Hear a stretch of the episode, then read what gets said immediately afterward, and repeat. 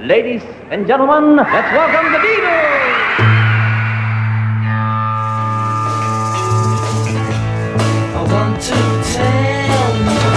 About the Beatles, der Podcast zu den Fab Four mit Malte Asmus. It's great, it's sold, it's the bloody Beatles, shut up. Eine lästige Pflicht, um eine vertragliche Vereinbarung erfüllen zu können. Unter diesem wenig schmeichelhaften Stichwort muss man wohl das zehnte Studioalbum der Beatles führen, Yellow Submarine, der Soundtrack zu ihrem vierten Film, ein Projekt, auf das sie eigentlich überhaupt keine Lust hatten. Actually, the thing that I liked most about the movie was we didn't really have to do anything to, to it. Und das, was George hier bei VH1 sagt, das merkt man dann auch dem Soundtrack-Album wirklich an.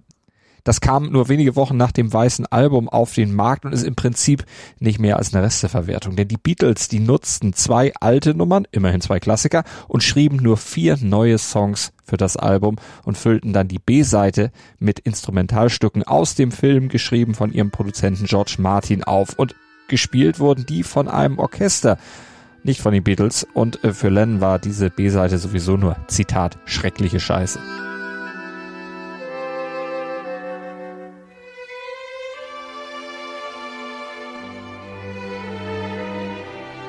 Naja, scheiße, will ich jetzt auch nicht sagen, aber eben nicht die Beatles, sondern nur der fünfte Beatle mit einem Orchester.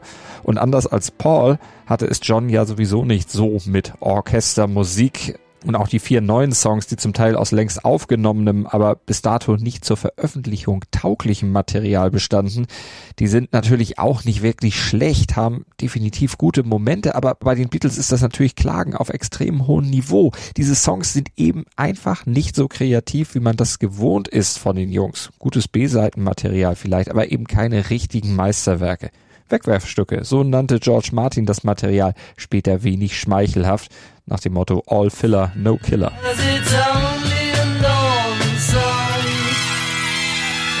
Und dass Lennon McCartney George Harrison gleich zwei dieser vier Songs auf dem Album zugestanden, das sagt dann vielleicht auch schon einiges über die Herangehensweise und den Enthusiasmus aus, den die Beatles für den Zeichentrickfilm und das damit verbundene Soundtrack-Album zeigten. Und um dieses Album geht's dann heute auch bei I Want to Tell You About the Beatles hier auf meinmusikpodcast.de um das vielleicht schwächste aller Beatles-Alben. Mein Name ist Malte Asmus.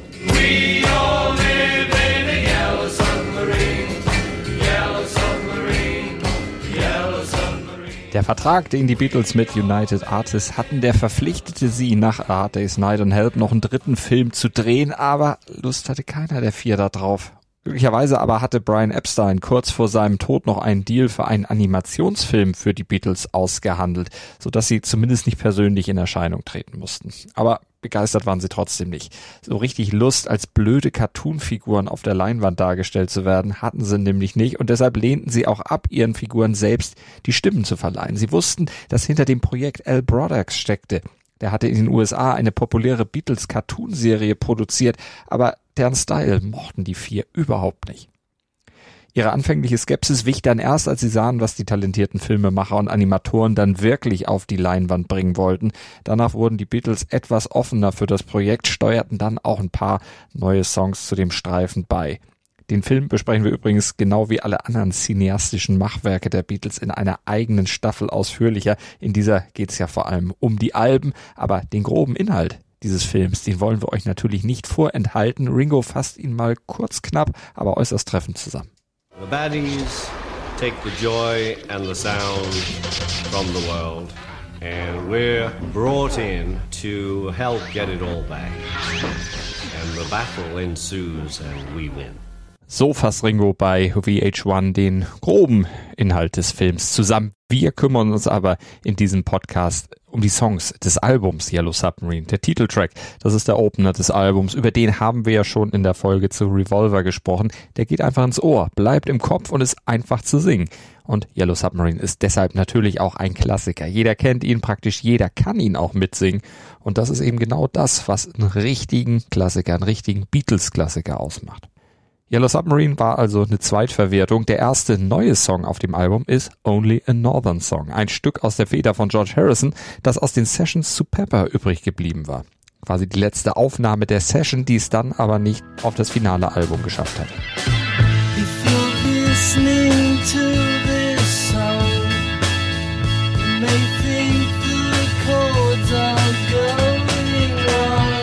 Der Song ist ein zynischer Kommentar Harrisons zu dem Streit, den die Beatles um die Urheberrechte an ihren Songs führten. Ein Streit, der letztlich ja auch dann mit zum Ende der Band führte. Northern Songs, das war die Firma, die Brian Epstein und der Verleger Dick James 1963 gegründet hatten. Und dieser Firma, der gehörten die Rechte an allen Lennon McCartney Songs. Und die Firma gehörte zunächst 50 Prozent James, John und Paul hielten jeder 20 Prozent und Epstein dem gehörten 10 Prozent. Und nach ihrem Börsengang, da veränderten sich 1965 die Anteile dann noch etwas und George und Ringo, die erhielten dann als angestellte Songwriter 0,8 Prozent der Firma. Was im Umkehrschluss bedeutete, dass John und Paul an den Einnahmen von Harrisons Songs mehr partizipierten als er selbst. Und seine Unzufriedenheit darüber, seinen Ärger über diesen, wie er meinte, Diebstahl, den bringt George in diesem Song zum Ausdruck. Völlig egal, was ich hier schreibe, ist ja eh nur ein Northern Song.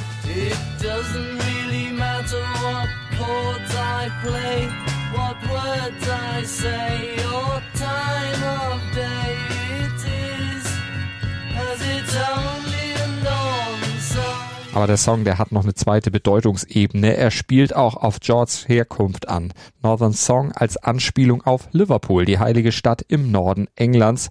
Nur ein Song also, der aus Liverpool stammt, so könnte man es auch verstehen. Und dieser Song, der klingt zunächst auch etwas chaotisch, dank der psychedelischen Atmosphäre und der vielen Geräuschsamples. Aber trotz allem, der Song, der hat eine Struktur und der Text, der spiegelt sich einfach perfekt dann auch in der Instrumentierung und in der Melodie wieder. Der nächste Song, All Together Now, ist dann mal wieder eine typische Paul-Nummer, aber nicht im Eleanor Rigby, Yesterday oder Let It Be Sinn, sondern eher im negativen Sinne.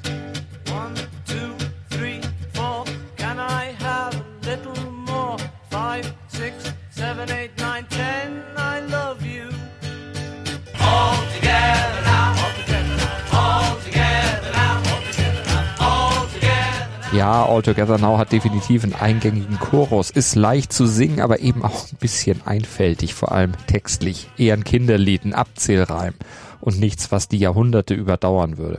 Später nahm Paul dann mit den Wings auch mal Mary Had a Little Lamb auf das passt so ungefähr in diese Kategorie. Deutlich besser, interessanter ja, ist schon dieser Song hier, John's Hey Bulldog tolles, prägnantes und hartes Gitarrenriff. So geht's los und ich muss auch sagen, das ist mein Lieblingssong auf diesem Album.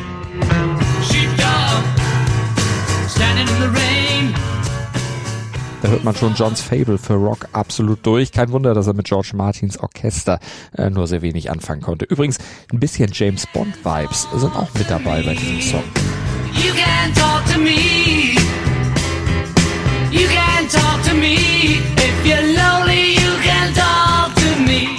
guter Rocker und auch die Basslinie, die ist super, eine der besten, die Paul jemals gespielt hat. Hier übrigens auf seinem Rickenbacker 4001 S-Bass. Aber nicht nur die Basslinie, auch das Gitarrensolo ist großartig. Klingt ein bisschen wie das von Paul bei Texman, aber Paul, der spielt hier nicht, sondern das ist George, das hat jedenfalls Toningenieur Jeff Emerick immer wieder behauptet. Er hat erklärt, die Leadgitarre kommt von George, der hat seinen Verstärker auf Anschlag gedreht und zwischen Gitarre und Amp dann noch eine Fassbox eingebaut und fertig war der perfekte Sound zu diesem Song und das Solo. Das soll George sogar gleich im ersten Versuch auf Tape gebracht haben.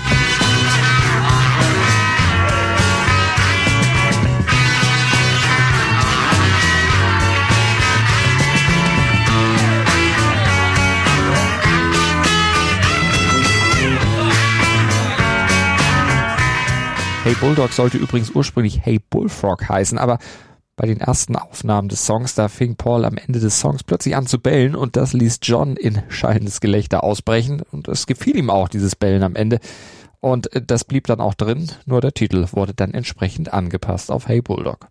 Hey Bulldog markiert übrigens auch einen besonderen Punkt in der Geschichte der Beatles. Sie nahmen den Song nämlich auf, als sie im Studio eigentlich ein Promotion-Video für Lady Madonna drehen wollten. Und weil sie sowieso gerade da waren und drehten, da schlug Paul vor, lass doch einfach noch diesen Song hier aufnehmen. Und die Session zu Hey Bulldog war dann auch die erste Session, bei der Yoko Ono anwesend war. John hatte sie zu den Filmaufnahmen eingeladen.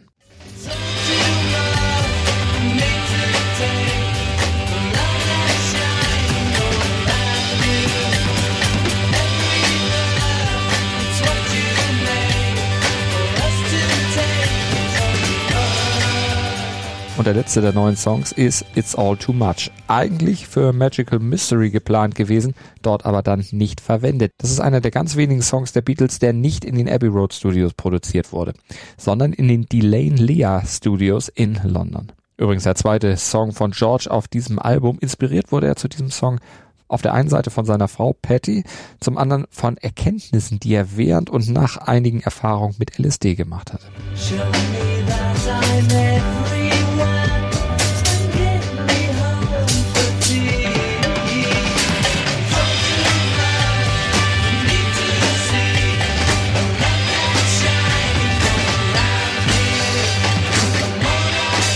Bis zur Aufnahme von Hey Jude war It's All Too Much übrigens der längste Beatles-Song, ursprünglich acht Minuten lang.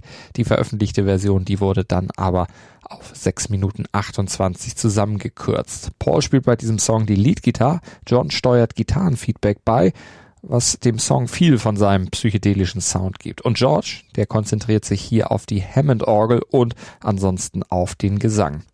Ringo spielt selbstverständlich die Drums und dann sind bei diesem Song in der Instrumentierung auch noch Bläser dabei, die am Ende ein Motiv von Jeremiah Clarks Prince of Denmark's March spielen.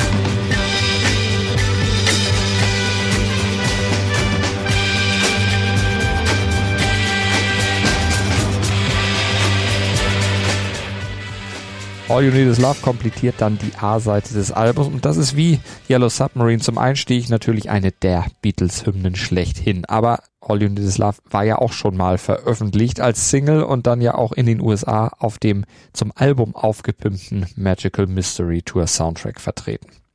Hört gerne da nochmal in diese Folge rein. Die restlichen Songs auf Yellow Submarine, also die gesamte B-Seite, sind dann orchestrierte Songs, die George Martin geschrieben hatte. Für den Film passen sie perfekt ohne den Film, naja gut, das muss jeder selber wissen, wie er die findet. Wirklich keine schlechte Musik, aber jetzt auch nicht unbedingt das, was man von einem Beatles-Album erwartet. Aber wie gesagt, es ist schon irgendwo Geschmackssache. Am 13. Januar 1969, da kam das Album dann in den USA in die Läden, vier Tage später dann auch in UK, also ungefähr ein halbes Jahr nachdem der Film im Juli 1968 Premiere gefeiert hatte. Und das unterstreicht auch nochmal, wie wenig Priorität dieses Album für die Band genossen hatte. Ursprünglich sollte der Soundtrack nicht mal ein Album werden, sondern eigentlich nur eine EP. Diese Idee wurde dann aber zugunsten des weißen Albums erstmal zurückgestellt. Und nicht nur die Beatles hatten wenig Lust auf das Album, sondern auch die Fans, die waren wenig begeistert. In UK schaffte es Yellow Submarine nur auf Platz 3, hielt sich dort nur 10 Wochen in den Top 15. In den USA, da landete es immerhin auf Platz 2, hielt sich 24 Wochen in den Charts. Besser performte es dagegen in Kanada und Norwegen. Da landete es auf Platz 1, löste in Kanada nach zwölf Wochen das weiße Album ab, hielt sich aber dann selbst nur zwei Wochen auf der Spitzenposition. Vielleicht also wäre es wirklich besser gewesen, die Beatles hätten die ursprüngliche EP-Idee für den Soundtrack umgesetzt. Für die EP wäre übrigens noch Across the Universe als zusätzlicher Song vorgesehen gewesen. Das hätte die Verkäufe sicherlich angekurbelt, aber so jetzt mit nur recyceltem Material, da zog das einfach nicht und äh, war auch eigentlich der Beatles nicht wirklich würdig und deshalb überrascht auch die Bewertung als vielleicht schlechtestes aller Beatles-Alben auch irgendwie nicht so richtig. Es ist kein Album, sondern wirklich nur eine Aneinanderreihung von Songs. Aber es sollten ja noch zwei Alben folgen, die letztlich dann für vieles entschädigten, was auf Yellow Submarine fehlte und was an diesem Album kritikwürdig war. Und darum geht's dann in die nächsten Episoden von I Want to Tell You About the Beatles hier auf meinmusikpodcast.de. Wie baut man eine harmonische Beziehung zu seinem Hund auf? Puh, gar nicht so leicht. Und deshalb frage ich nach, wie es anderen Hundeeltern gelingt, beziehungsweise wie die daran arbeiten. Bei Iswas Dog reden wir dann drüber. Alle 14 Tage neu mit mir, Malte Asmus und unserer Expertin für eine harmonische Mensch-Hund-Beziehung, Melanie Lippisch. Iswas Dog mit Malte Asmus. Überall, wo es Podcasts gibt. Dir hat dieser Musikpodcast gefallen? Dann abonniere, bewerte und empfehle ihn weiter.